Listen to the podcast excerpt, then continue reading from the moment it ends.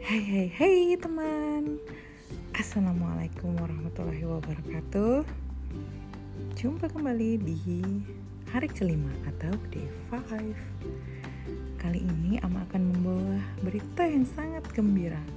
Karena apa? Di hari kelima ini Ada kabar gembira kepada dunia bahwa Nabi kita akan segera lahir.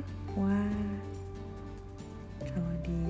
Indonesia itu kita memperingatinya dengan mengadakan Maulid Nabi. Tapi sebenarnya Nabi Muhammad tidak pernah merayakan kelahirannya ya.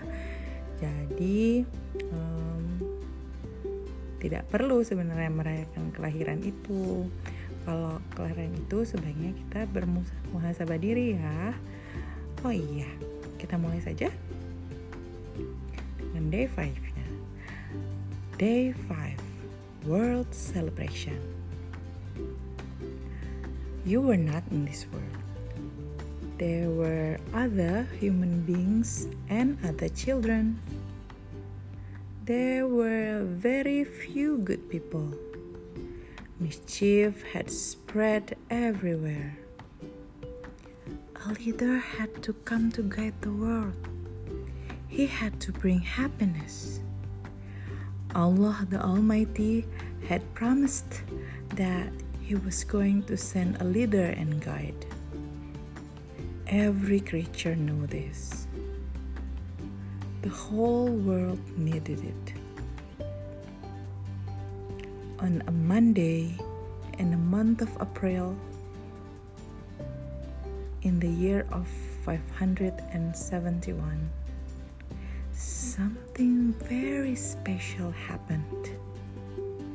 That day, the world was extremely happy. It was filled with joy.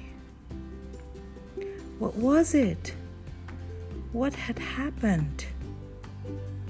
The face of the earth was bathed all over in a very special light the guest that the world had been waiting for had arrived.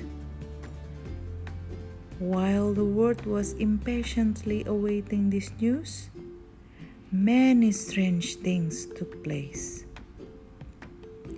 The Jews who heard this got upset that this new prophet had not come from within their own community. He was the most special servant of Allah. He was the greatest prophet. Right up to that day, all the prophets had prized this prophet.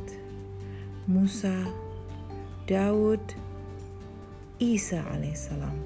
All of them had given the news of his coming. Yes, the long awaited guest had finally arrived. All Muslims, children as well as adults, then call him the Prophet. So, we too are going to call him the same the Prophet.